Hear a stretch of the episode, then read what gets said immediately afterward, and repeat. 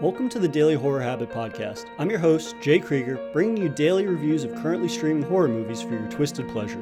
Be aware that these reviews may include mild spoilers. And as always, I hope you enjoy. On some level, you have to assume all filmmakers get into the business out of a creative necessity. There's a drive inside them unlike any other, never easily satisfied, even once they begin to create.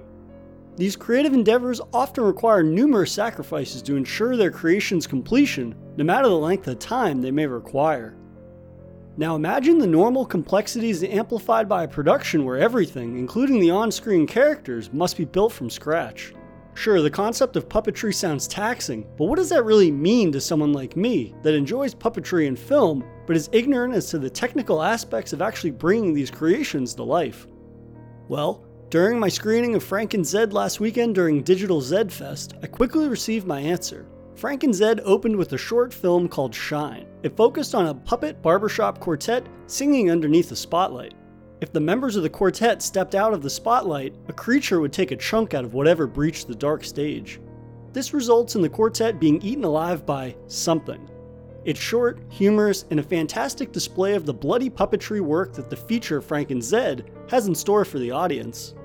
But more importantly than being entertained, the short ends by informing the viewer that it took two months to create this two to three minute short, while the 90 minute feature film Frank and Zed took a whopping six years to make. Welcome to the wild, and in the case of Frank and Zed, gory as hell world of puppetry, folks. Written and directed by Jesse Blanchard, Frank and Zed is a horror fantasy feature film completely comprised of puppets and handcrafted sets.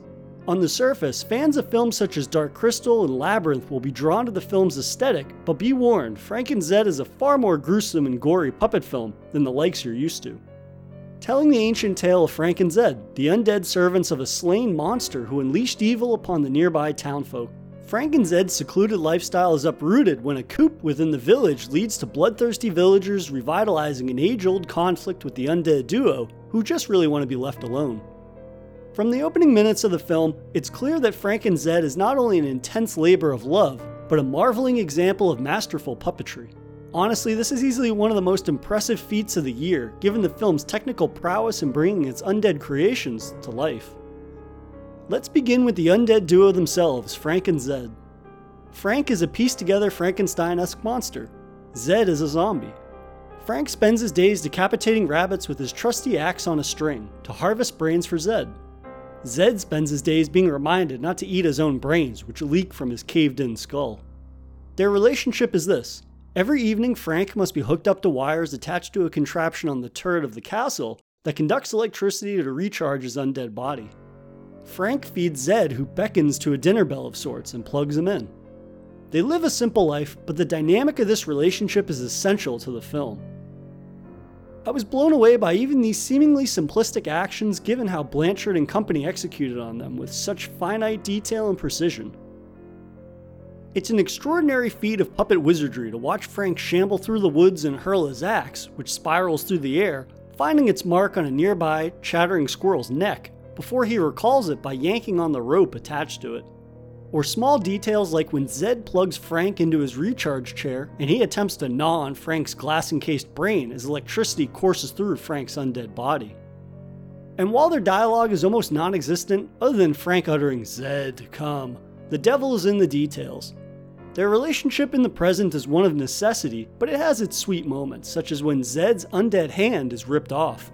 Frank not only uses the nails retrieved from his own ramshackled corpse to help repair Zed's hand, but literally the fibers of the clothes off his own back are used to sew Zed's decrepit and rotting flesh back together. These small details early on transfixed me in a way I was completely unprepared for, and serve as a primer for the truly insane orgy of blood that unfolds in the second half of the film.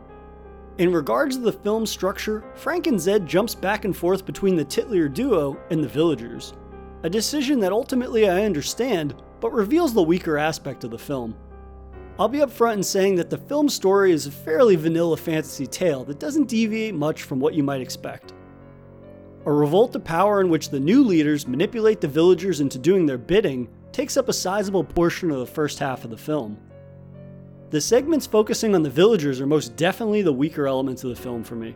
A majority of their dialogue is hammy humor that didn't really work for me, as well as the puppets themselves paling in creative comparison to Frank and Zed.